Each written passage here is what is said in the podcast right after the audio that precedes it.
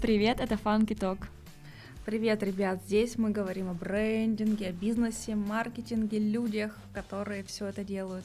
В общем, приглашаем сюда людей, которые как-то связаны с темой брендинга, либо запустили свой бренд. А я Аня Раскова, основатель агентства Funky. А я Снежана Арестова, SEO агентства. Наша команда более 8 лет помогает бизнесу создавать и развивать эмоционально заряженные бренды. Подписывайтесь на наши соцсети, ссылку можно найти в описании.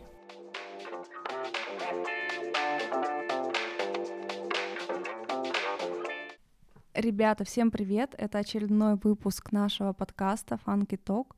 А, и сегодня мы поговорим на такую тему, в общем, все, что связано с диджитализацией а, вашего бизнеса и то, как э, этим инструментом пользоваться.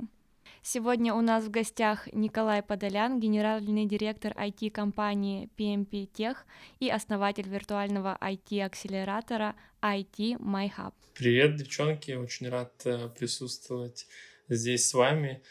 А, да, все правильно вы назвали, это я, именно этим я и занимаюсь. Как раз-таки мы говорим про диджитализацию, и это тот вообще та миссия, которую я выбрал в какой-то момент, э, ну, как в, какой, в 2020 году, можно сказать, когда были вот эти ковидные времена, что я хочу заниматься а, той работой, которая направлена на вывод а, всех офлайн компаний в сторону онлайна, да, чтобы они становились эти компаниями. То есть вот такая у нас миссия глубинная, она там уже трансформировалась несколько раз там в а, предоставление качественных IT-продуктов, то есть более понятное. Но философия такая, что наша задача каждую компанию сделать эти компании. Потому что, по моим убеждениям, что если ты сегодня не эти компания, то ты в ближайшей перспективе перестанешь существовать. Да, слушай, ну мы так уже немножко за кулисами, давай откроем, поговорили о том, что мы как две половинки одного целого, поскольку мы занимаемся брендингом и, в общем, даем какой-то старт и основу, а ты дальше уже как бы в, своими продуктами помогаешь компании э, развивать коммуникацию и все сервисы э, в digital среде. Можешь, Коль, немножко подробнее рассказать о ваших продуктах, о, о том, чем компания занимается? А, да, у нас на сегодняшний день группа компаний, и основная из них это PMP Tech. Мы занимаемся разработкой, а, заказной разработкой мобильных приложений и сложных веб-сервисов. А, являемся экспертами в разработке софта в сфере недвижимости, то есть мы оцифровываем застройщиков, девелоперов, строительные компании – и входим в топ-20 э, разработчиков э, мобильных приложений и в топ-150 разработчиков веб-сервисов в России по версии Рунета. А, основная наша компетенция, то есть мы пилим софт. А, не готовые продукты, да, то есть наши собственные, хотя у нас есть сейчас в разработке несколько собственных продуктов, но о них, не знаю, поговорим попозже, либо в другой серии. Вот, а так, э, конечно, это есть сейчас у заказчика много болей, проблем, которые можно решить с помощью digital, с помощью оцифровки, написания каких-то специальных сервисов, личных кабинетов, то есть автоматизации. Мы это все делаем, и делаем полностью под ключ. Сегодня у нас э, там группа компаний насчитывает 70 человек. Круто. Нам всего лишь два года. А, правильно я поняла, что продукт, он направлен на то, чтобы систематизировать а, данные в организациях ваших заказчиков? В том числе, да. То есть основная задача — это оцифровать, то есть все, все бизнес-процессы, которые компании есть, есть определенные требования бизнеса, да, и то есть мы смотрим какие-то больные процессы или там не, неэффективные, там из 20 процессов делаем один, например, да, который э, с помощью софта можно э, использовать в компании, и таким образом там эффект, становится более эффективная коммуникация как и внутри персонала, так и с клиентами, либо там с внешними партнерами, генподрядчиками и так далее. То есть наша задача увеличить скорость обмена информацией и контроль а, цифр, данных, которые есть в компании, чтобы на основании этих цифр руководство и сотрудники на местах могли принимать управленческие решения. То есть это не какой-то э, продукт, э, не знаю, кабинет, э, приложение, которое общее для всех. Вы заходите непосредственно в компанию, изучаете ее бизнес-процессы и под нее пишете эту программу. То есть каждая, она индивидуально получается. Сто процентов, да. Наша сильная сторона — это продуктовый research, то есть у нас есть большая команда бизнес-аналитиков, продукт-менеджеров, они как раз-таки сидят в компании IT Hub. Э, это бывший наш продуктовый юнит, который мы отдельно выделили и сделали отдельную компанию, которая теперь помогает бизнесу как раз-таки понять, а, нужен ли им IT-продукт, нужно ли им становиться IT-компанией, где у них есть проблемы в этом, что они могут, а, какой софт написать и что они могут с этим софтом дальше делать. То есть не только, например, использовать для закрытия своих задач, но и масштабировать его на другие там бизнесы, ниши, либо запускать с помощью этого софта другие продукты. То есть такую IT-платформу мы делаем для компании, которая с помощью нее может э, запускать новые продукты, либо эту платформу давать похожим компаниям другим там по подписке на этом зарабатывать. А, все это делается благодаря тому, что у нас а, есть крутая команда аналитиков, которые смотрят а, рынок, изучают там поведение пользователей, все вот эти модные каздевы, Э, если мы говорим про новый продукт, либо CGM, если мы говорим про текущий продукт, то есть смотрят, как пользователь ходит, что можно улучшить здесь. Э, вот этим занимаемся. Да, у нас есть тоже PMP дизайн, отдел дизайна, мы делаем клевые интерфейсы, но мы не делаем как раз-таки брендинг. Сотрудничаем с другими компаниями разными. Если к нам обращается в одно окно заказчик и хочет, чтобы как бы мы курировали, да, и предоставили ему э, такую услугу. А, ну если с продуктом мы более-менее разобрались, так, чтобы это было понятно нашим слушателям. Расскажи, вот э, два года назад, как ты сказал, э, ты сидел на ковиде, э, не был IT-специалистом и не имел, как я понимаю, никакого к этому отношения. Как ты вообще понял на рынке эту потребность э, в твоем продукте и решил реализовать? А, ну да, вообще прикольная история. Я работал а, в найме и был, ну, управлял там небольшой компанией внутри а, холдинга, который занимался металлопрокатом ни странно, из металлопроката войти. Интересно, и, Но да. меня всегда тянуло, да, да, но меня, мне всегда нравилась диджитализация, и я в любом, там, на, на любом месте работы, где я работал, либо когда я был тоже там до этого предпринимателем, в целом у меня долгий предпринимательский путь, просто был период моего переезда из э, а, Минска, Беларуси в Питер, и мне, чтобы тут встать на ноги, я принял решение пойти в найм и параллельно как бы смотрел, какие возможности по открытию своего бизнеса. И когда я работал в этой компании, я увидел, что у собственника там миллиардные обороты, но как только он э, уезжает в отпуск, либо там заболел, еще что-то, у него очень сильно все там проваливается, потому что все завязано на его личности. Там все говорят, я хочу Саши, там, решать вопросы. Саша, отгрузи, привези. Хотя у него команда тоже там 50 человек, но они все как, как он один главный и помощники э, Саши, так скажем. Как это знакомо, как часто бывает это с нашими клиентами тоже. Да, на самом деле это эм, очень частая, не знаю, как это, э, характеристика российского предпринимателя, наверное, там 90-х-2000-х годов, которые привыкли все делать собственными руками, им тяжело делегировать именно решения, то есть они могут делегировать задачи, но принятие решений а, сложно делать. И на самом деле мы уже, на мой взгляд, помогли многим таким, в том числе предпринимателям, с помощью э, как раз-таки IT-сервисов э, пытаться делегировать еще и решения. И либо создать отдельный бизнес внутри их текущего бизнеса, что, собственно, я и предложил вот в этой компании. То есть э, я увидел возможность создания маркетплейса по металлопрокату. И, э, собственно, с этой задачи у нас, у меня начался путь такой уже в IT, как бы осознанный. Я начал разбираться в этом и нашел подрядчиков, которые нам помогут сделать продукт.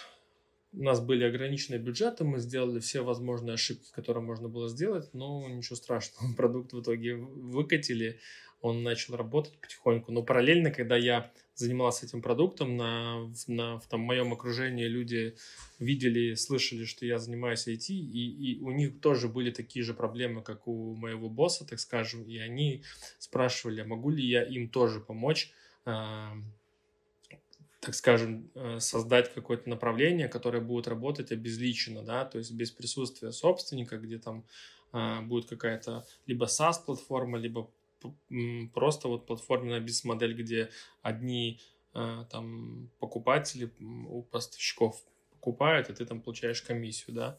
И я такой подумал, что почему бы не помочь этим другим ребятам, и там таким образом еще получил пару заказов на разработку параллельно. Я их передал этому, подряд, этому подрядчику, который нам делал э, платформу.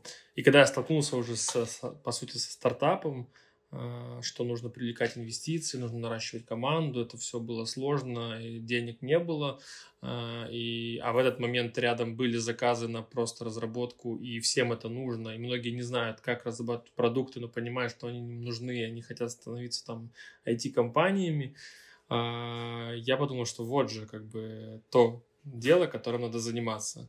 И предложил ребятам, там, парню, который руководил командой, которая нам делала этот стартап, чтобы он э, сотрудничал со мной, я буду приводить заказы, он будет их исполнять. И по итогу, когда у нас это начало получаться, в итоге я предложил ему стать моим партнером. И вот на, с этого началась наша компания PMP. И таким образом мы с одного разработчика в 2020, э, даже еще в 2021 с одного разработчика мы выросли сейчас вот до команды в 70 человек практически. Слушай, ну вот казалось бы, да, мы все так э, в этот момент кризисный, когда началась пандемия, э, так вжались и думали, блин, ну все, сейчас мир обрушится. Э, нам казалось, что непонятно, как будет агентство выживать, а в итоге видишь, как получилось, что э, для кого-то это становится таким, такие ситуации становятся возможностью, в общем, и импульсом для развития чего-то нового своего. А вот как вы в текущей ситуации, как ты оцениваешь вообще, как живет IT-индустрия сейчас? Насколько вам легко, тяжело, что-то поменялось? Ну, нам на самом деле нас только зацепило вот именно в самые там первые там недели, две, если мы говорим про февраль 22 года, то это тоже такое, знаешь, шоковое состояние людей, мы тогда еще не совсем большие были, но все равно как бы все очень переживали, пугались. И в этот момент, конечно, и заказчики тоже все наши, все на стол поставили, такие, все встали в, там в позицию наблюдения, что будет дальше. В этот момент, конечно, было тревожно очень сильно, страшно. А, но я как а, лидер попытался там всех сплотить, сказать, что, ребят, Э, не делаем поспешных решений, да, то есть э, не суетимся, так скажем, или тоже выжидаем, смотрим, делаем, берем паузу, ну и спокойно там делаем нашу работу, незаконченные дела, которые у нас были, то есть ничего не бросаем. А, я говорю вам, любую помощь, да, предоставлю в рамках наших возможностей. И таким образом вроде получилось команду успокоить.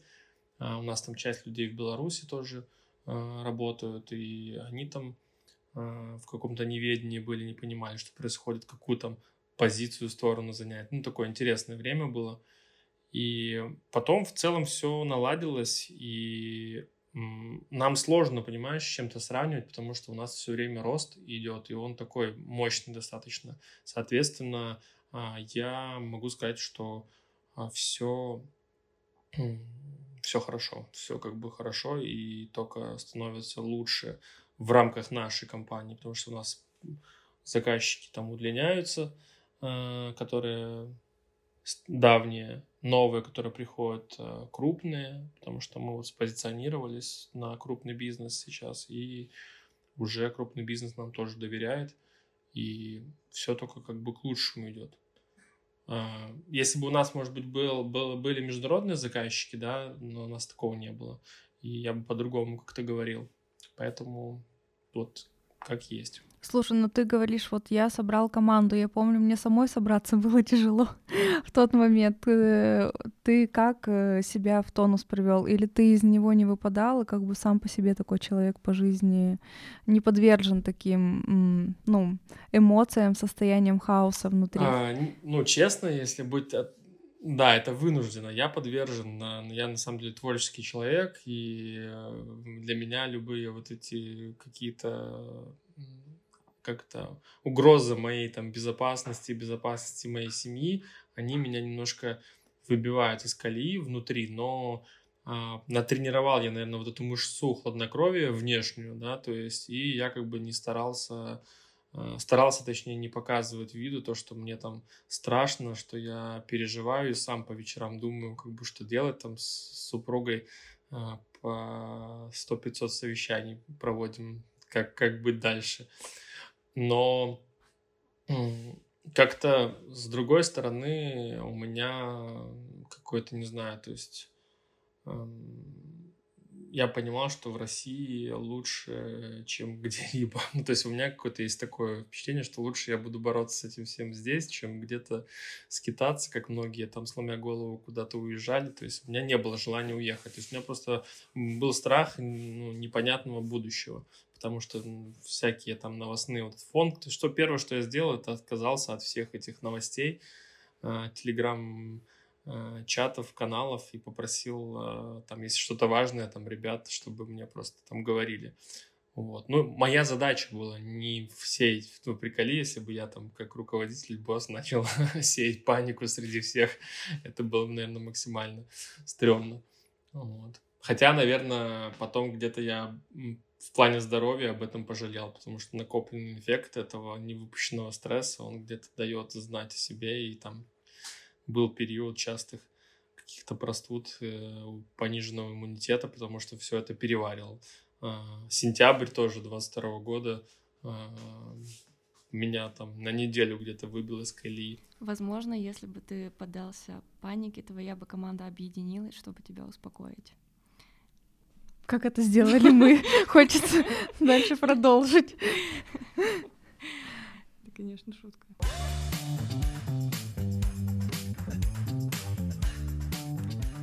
Расскажи, какие сейчас перед тобой открываются перспективы, какие у тебя планы, амбиции в IT-сфере в целом по твоей компании? А, ну, хотелось бы отдельно отметить э, нашу Э, экосистему для IT-стартапов, IT My Hub, которую мы основали год на, в сентябре. Э, это, это молодой проект, э, но который уже сейчас сделал такие тоже классные результаты. То есть я подумал, что раз у нас такая ситуация, что как бы западные деньги там уходят из России и так далее, то есть вот этого всего венчурных э, венчурные инвестиции, и вообще венчур в России его, в принципе, никогда и не было. Э, ну и сейчас и подавно его не будет. И я подумал, что нужно пытаться делать что-то свое. Сейчас как бы вот та возможность, когда можно начать э, в зародыш этого рынка действовать. И мы создали такой вот акселератор. Почему он виртуальный? Потому что, ну, вот как бы акцент на онлайн сделали, но у нас есть там IT-дом, вот в Питере, в котором я нахожусь, где мог, можно и в офлайн прийти, там всякие хакатоны у нас проходят, мероприятия образовательные.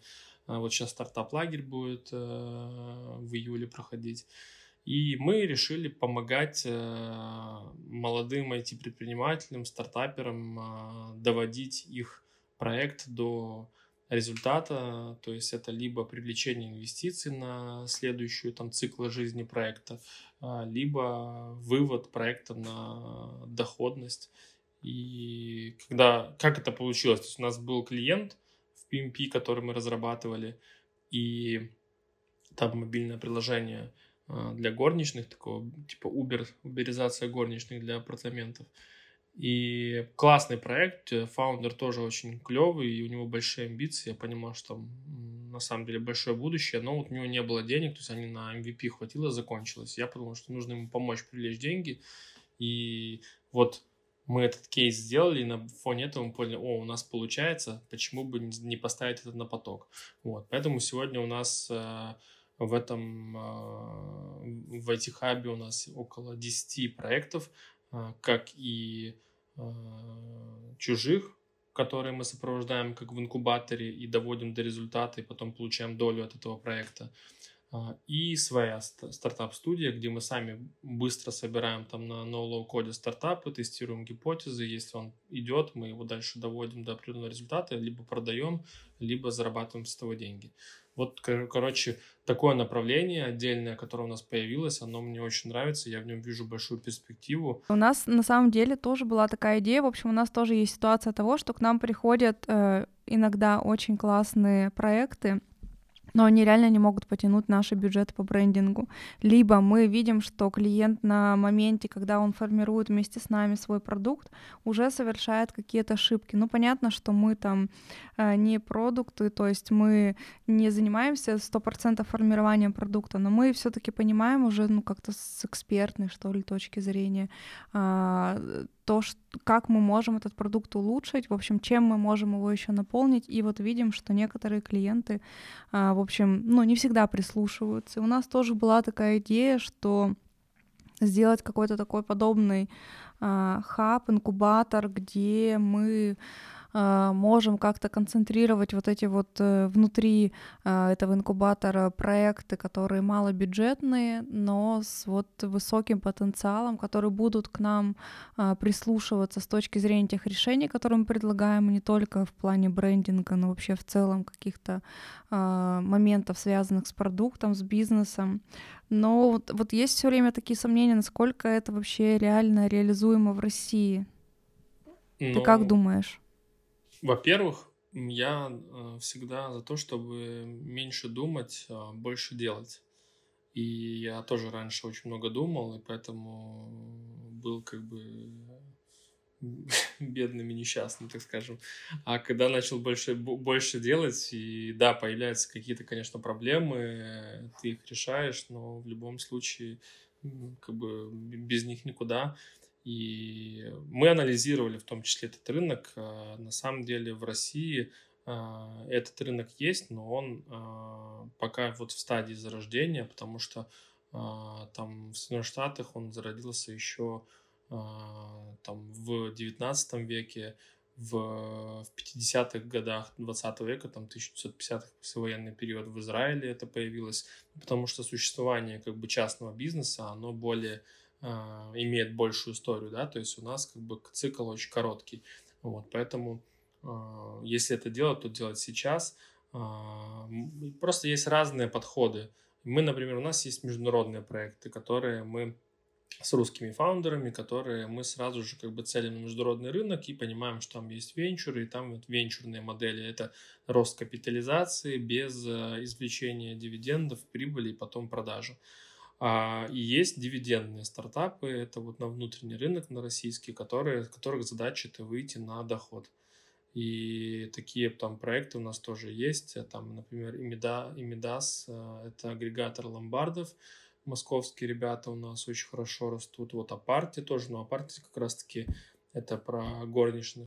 Вот мы сейчас э, сделали комит на привлечение бриджа 300 тысяч долларов в приложение – Э, для танцев, которое Everdance, приложение называется, это ребята, у них на, американ, на американском рынке, ребята, фаундеры наши, на, на американском рынке, у них уже 5,5 тысяч пользователей, это ты танцуешь там и с помощью танцев э, ты получаешь, можешь сбрасывать вес, у тебя там есть всякие метрики, mm-hmm. твоих упражнений, сколько ты там калорий сжег, вес сбросил, и оно очень сильно пользуется популярностью. Вот, и мы сейчас uh, уже получили согласие на 300 тысяч долларов и второй раунд mm-hmm. 700 тысяч долларов. То есть миллион долларов мы привлекли, можно сказать, инвестиции в этот продукт. У нас э, был, был продуктовый юнит, который помогал нашим текущим заказчикам, которые занима... Э, там, пришли с заказом на разработку какой-нибудь ERP-системы либо какого-то онлайн-сервиса.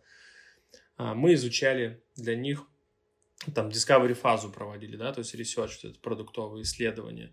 А, и увидели, что у заказчика зачастую как бы нет понимания, какой продукт он хочет, ему нужно вот помочь его нащупать. И у нас это направление росло, росло, и потом мы подумали, что, о, прикольно это отсоединить от этой компании, сделать новую и делать э, не только для заказчиков PMP, но и просто, которая, например, с другими IT-компаниями, как мы, к которым приходят заказчики, им нужно тоже такое продуктовое исследование, им эту услугу предоставлять. И это у нас стало как якорная такая услуга, бюджетонаполняющая в этом IT-хабе. А, и, а уже по, в свободное время, так скажем, да, то есть эти ресурсы, эта команда, она занимается стартапами, потому что им это очень нравится. И у них там на это есть KPI мотивация определенная, вот таким образом, а, потому что все, что связано сейчас со стартапами, это работа бесплатная до поры до времени, да, пока не получается у нас там привлечь инвестиции или выйти там на доходность. Вот так. Угу. И насколько м- клиент откликается вот на такую модель, где вы становитесь, по сути, таким партнером или со инвестором компании? А, по-разному э, реагируют. То есть э, кому-то сразу все понятно, да, кого-то нужно образовывать и там долго. Например, один проект мы год, ну там сколько, 9 месяцев мы с фаундером общались, и ему а, пытали, пытались донести нашу ценность, почему он должен отдать часть э, доли компании за наши услуги. И мы меняли много раз там позиционирование, много раз какие-то УТП делали, почему это вот э, того стоит. И только недавно вот у нас, например, с вот этим заказчиком получилось.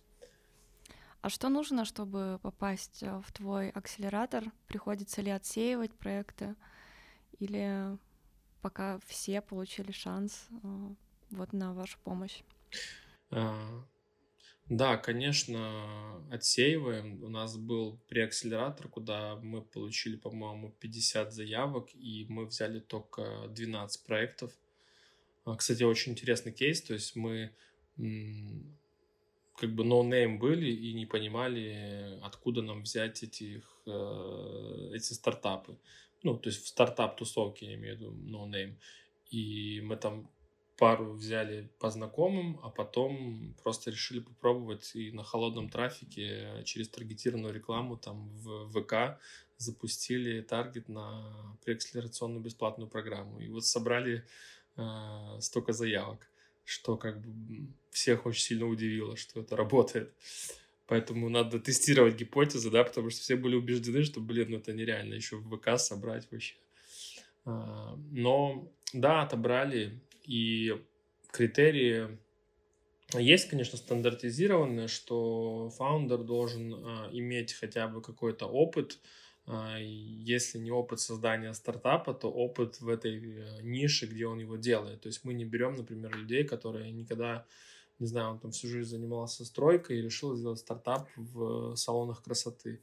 А, то есть э, такие как бы смотрим на вот эти вещи внимательно, потом а, смотрим на нишу, на продукт, который хотят сделать, если там рынок, э, ну, предварительно понимаем, то есть есть ли смысл заниматься, тратить время на этот проект, какую проблему он ключевую решает. То есть вот эти моменты нам нужно понимать, и если мы видим, что да, действительно это, на наш взгляд, э, стоящий продукт, мы его берем. Опять же, мы не претендуем на истину. Бывают э, уникумы, которые могут, э, казалось бы, многим, что это чушь какая-то, а они из этой чуши могут потом создать какую-то космос-компанию. Вот. Было бы круто таких интуитивно най- найти. Вот, надеюсь, тоже получится. А вообще из всех проектов, э, которые к вам заходили, вот можешь выделить два по лично твоему мнению, самая топ идея и самая кринжовая идея? Самая кринжовая идея — это игра, а, создавать мошеннические схемы по ну, типа, помните вот эта история, то, что очень часто был период, э, я не знаю, может, сейчас тоже, когда тебе звонят, там, типа, из полиции или еще откуда-то. Да, это до сих пор вас происходит. там хотят вывести деньги там или еще что-то, то есть переведите деньги на эту карту, вот эту всю штуку. И ребята, там, у них была идея создать э, игру, чтобы люди создавали такие мошеннические схемы, чтобы, типа, у них э, откладывалось как, как противоядие чтобы они не попадались на этих мошенников потом.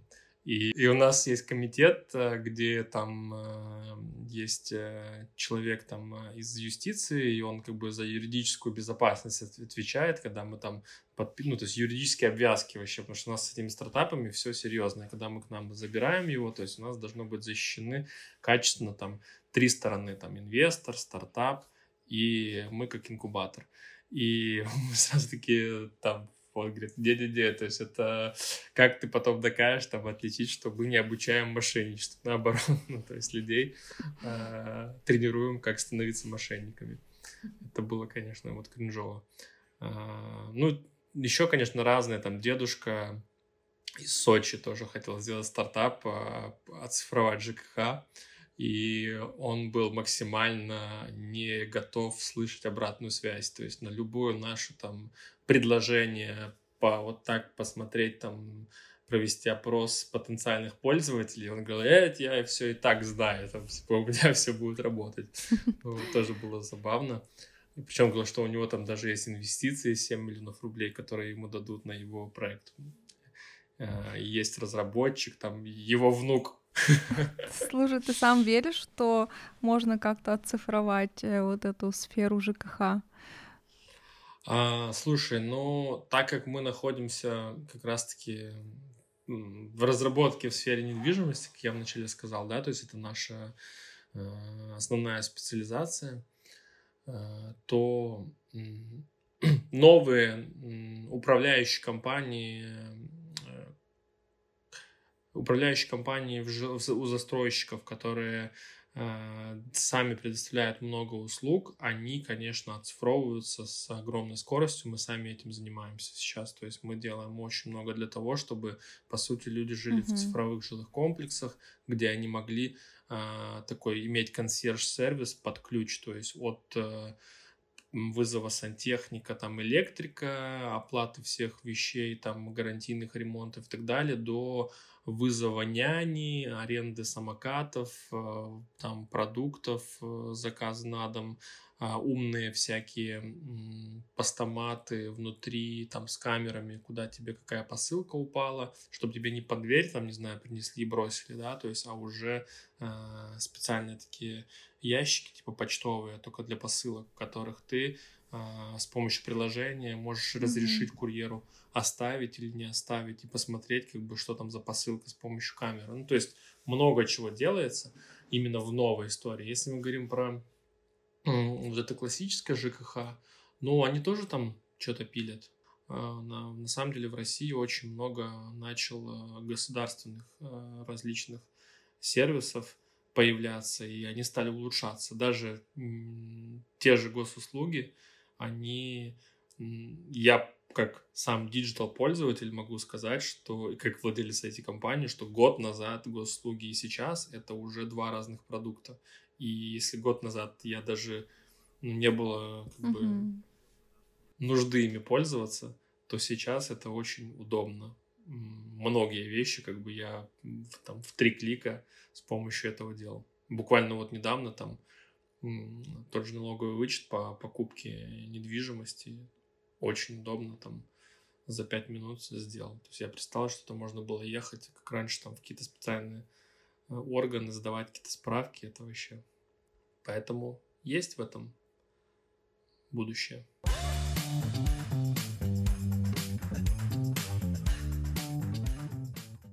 Прикольный стартап мы еще, который казалось бы, супер банально, да, то есть это агрегатор ломбардов, но этого, э, этого тоже не сделали, потому что многие думали, что это рынок а, такой там из 90-х, и он не будет так работать, а, но наоборот сейчас много молодых предпринимателей, а, там 20-летних, которые открывают свои ломбарды, сетевые, то есть это не только там для каких-то, не знаю, там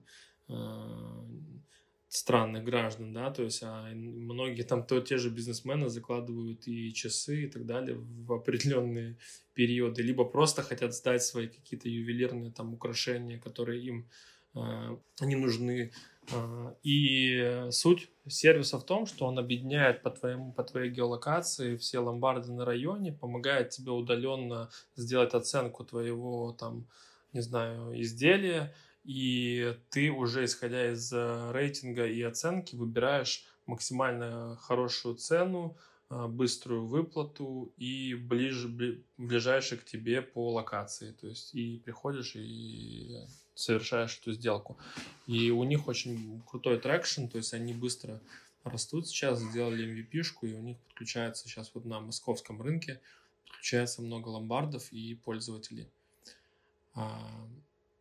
Вот, это из то, то, что сейчас пришло в голову. А так, там, цифровые сотки мы сейчас делаем, наш проект. То есть это а, краудфандинг инвестиции населения в а, коттеджные поселки, где они могут покупать не, не полностью коттедж, а на, там, часть, часть участка изначально, а потом, когда будет построен коттеджный поселок, уже могут получить возврат своих денег с учетом стоимости этого объекта недвижимости, когда уже на нем есть реализованный поселок, то есть, то есть привязан как бы к росту сотки, то есть он заходил, типа у него там 100 тысяч рублей стоило, выходит у него там миллион стоит, ну, грубо говоря.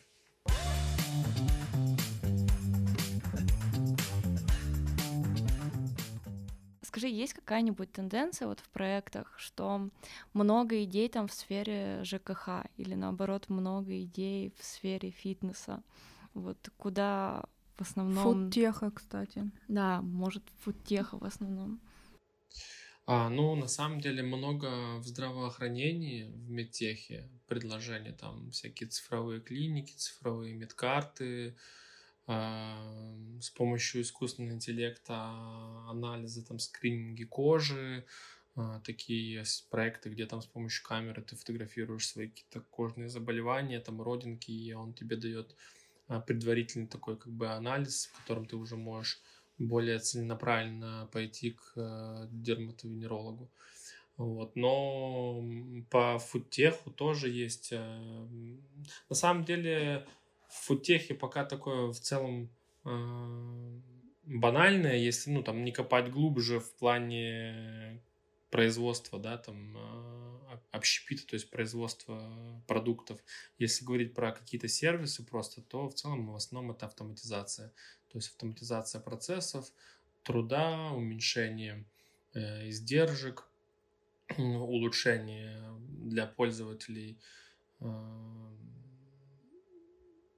этих услуг по доставке, по скорости доставки, по, там, по качеству ее. То есть вот это все есть. Э, есть у нас пара проектов, в сфере фудтех тоже, которые э, стараются что-то делать, да, какие-то как бы новинки черпать, смотреть э, в разных странах, подсматривать, что как сделано и э, у себя реализовывают.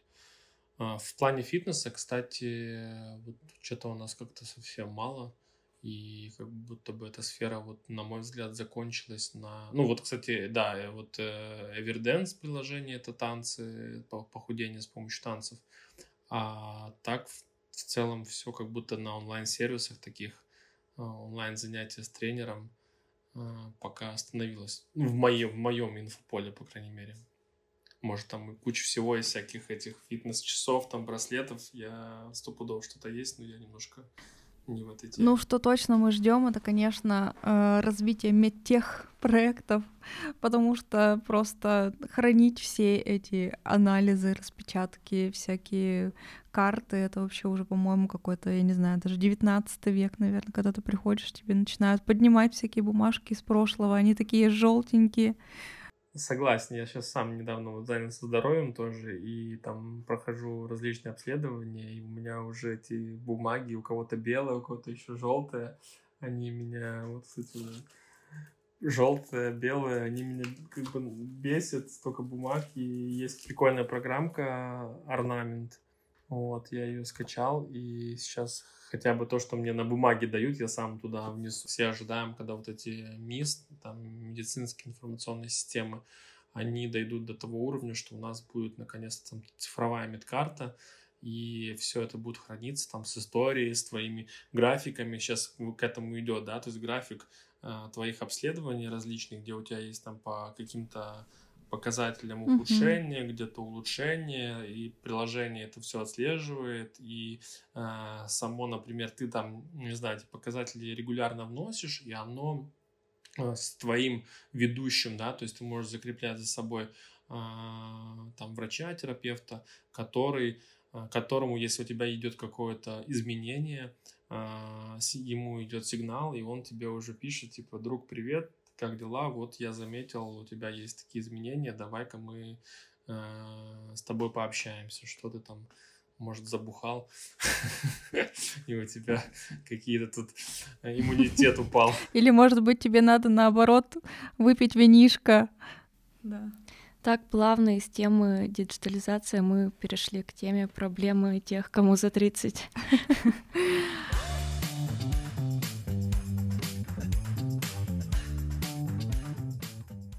Слушай, а, давай еще поговорим о... Понятно, что есть такой глобальный тренд на цифровизацию, но внутри него есть всякие под а, тренды, да, а, куда все движется. Ну, то есть понятно, что сейчас уже там иметь свое приложение бренду это какой-то такой атрибут гигиенический базовый. Вот. Все эти метавселенные, нейросети, как ты считаешь, к чему мы придем, допустим, в разрезе там 10 лет?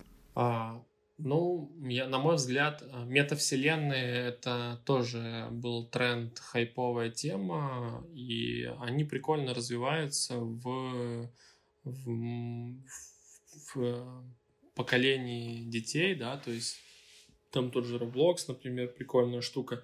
Дети там нормально зависают и деньги тратят, и я не уверен, что это перейдет в сторону взрослых в ближайшее время, то есть все равно это больше про детскую аудиторию.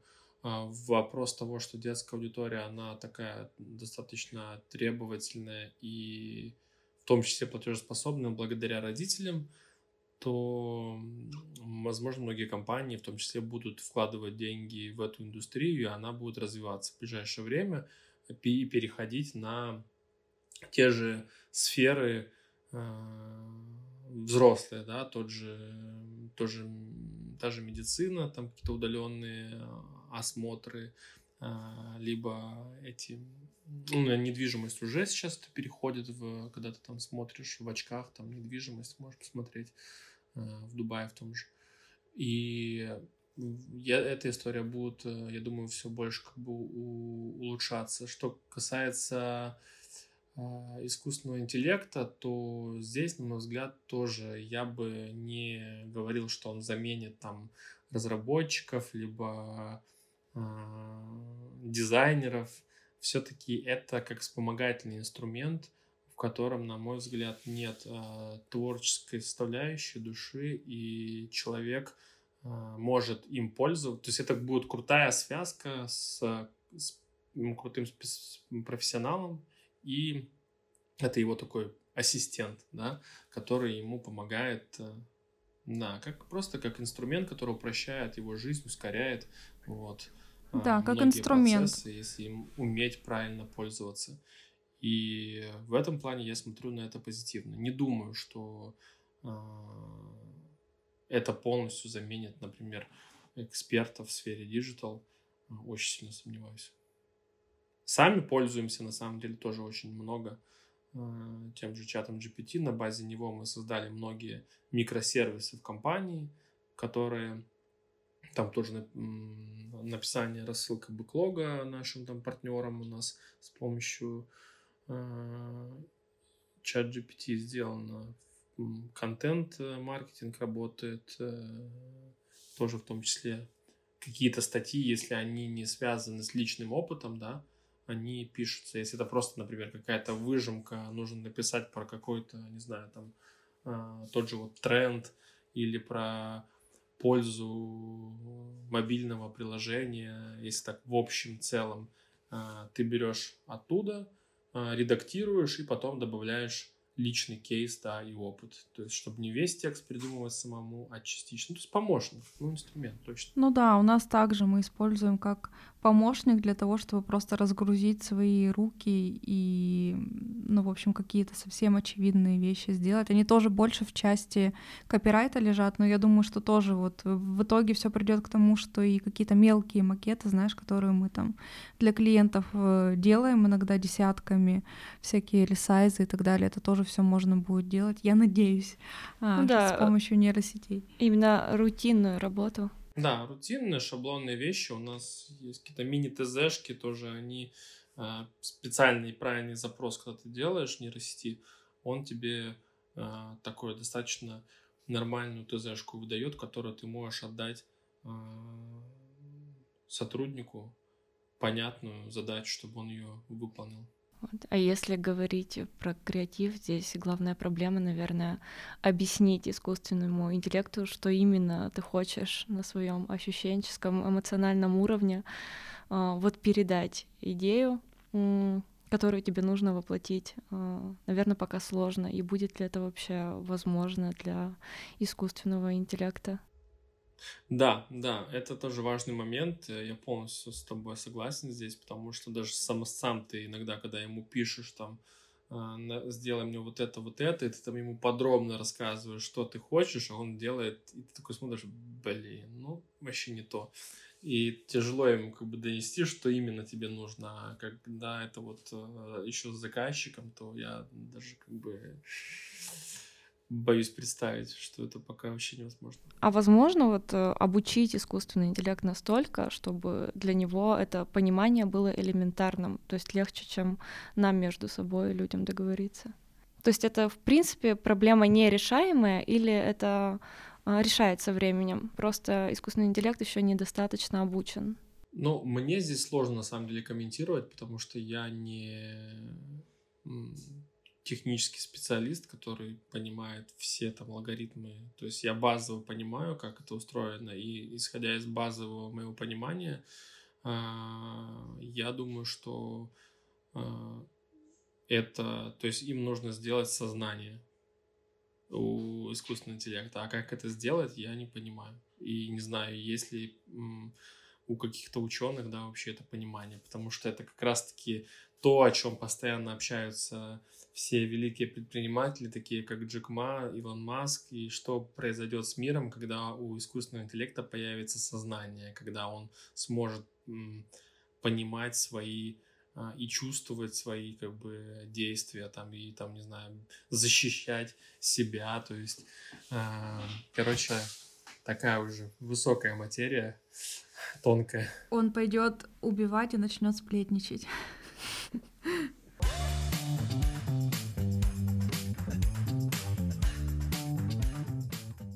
Николай, давай э, затронем такую тему м- субъективной оценки. М- она для нас немножко такая острая, поскольку мы э, вот в плане вербальных и визуальных разработок для клиента, конечно, всегда, ну не всегда, но часто сталкиваемся с такими оценками серии нравится, не нравится и так далее. Насколько вообще ваш продукт подвержен вот этой субъективной оценке? И удается ли это чем-то решить, может, каздевами или еще какими-то инструментами? Прекрасно понимаю, о чем ты говоришь, потому что часто с этим сталкивались, когда мы там, исходя из всех трендов, а, этих э, дизайн, как это правильно называется, забыл эта штука. Ну, короче, правил, да, там, э, отрисовки интерфейсов.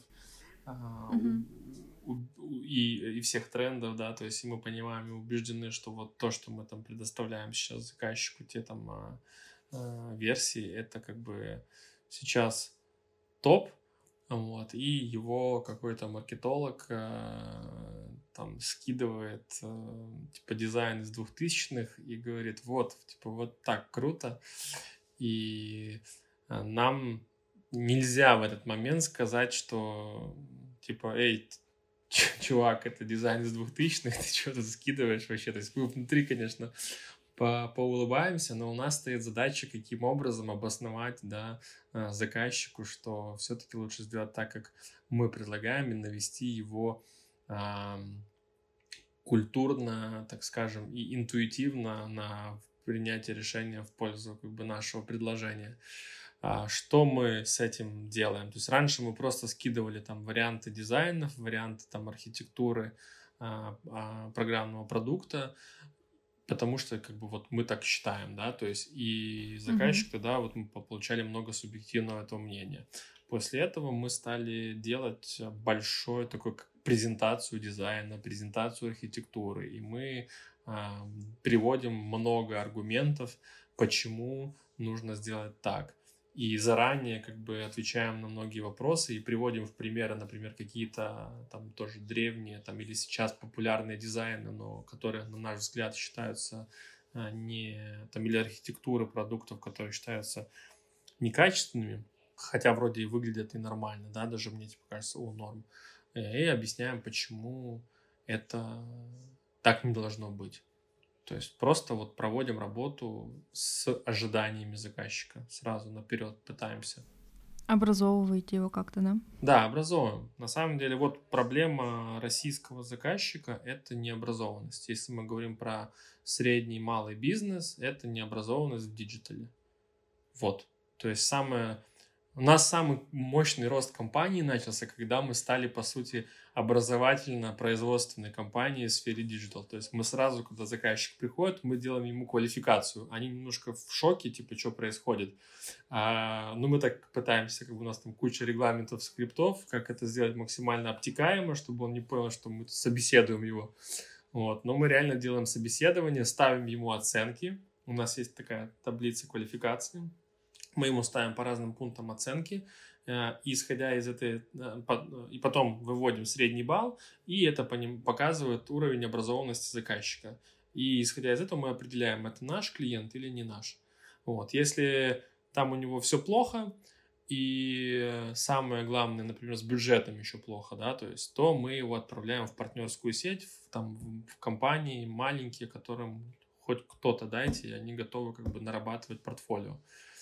А если заказчик совсем не образованный, но у него большие бюджеты, такое тоже часто встречается, вот здесь включается уже наша там образовательная машина, так скажем, и мы постепенно в разных, в том числе и игровых форматах, с ним коммуницируем, взаимодействуем, в том числе вот эта discovery фаза у нас, которая про предпроектное продуктовое исследование проводит IT Hub, оно длится в среднем там от месяца до двух. И вот за этот период это, по сути, как раз-таки образовательная программа для заказчика, за которую он нам платит деньги. И уже на выходе мы получаем, так скажем, готового клиента, который понимает, что такое а, разработка digital продукта. А это прозрачный инструмент, заказчик знает, что вы его оцениваете и по каким критериям? Или это сейчас было откровение? Мы его предупреждаем, что мы пройдем такую небольшую квалификацию и объясняем ему, зачем мы это делаем, потому что нам хочется максимально быть полезными для него. И мы понимаем, что его время стоит э, денег, и наше время в том числе. И чтобы не тратить ничего, время пустыми там разговорами, а, мы хотим э, максимально понять, что мы сможем ему помочь. Вот. И для того, чтобы понять, сможем ли мы ему помочь, нам нужно ему задать ряд вопросов. Слушай, ну звучит как э, такой очень полезный инструмент, который мы можем взять на вооружение. Николай, спасибо тебе. Это был очень э, полезный, основательный э, диалог. Э, друзья, диджитализируйтесь, цифровизируйте свои бизнесы и следите за трендами. Возможно, именно вам сейчас нужно использовать digital инструменты для того, чтобы построить уникальный опыт, а, пользовательский опыт для да, вашей 100%. аудитории. Спасибо. Спасибо, девчонки.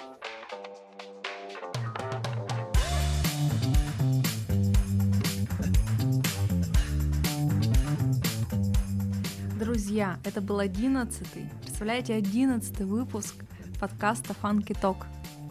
Не забывайте подписываться на соцсети нашего агентства. Ссылки в описании. До встречи. Пока. Пока-пока.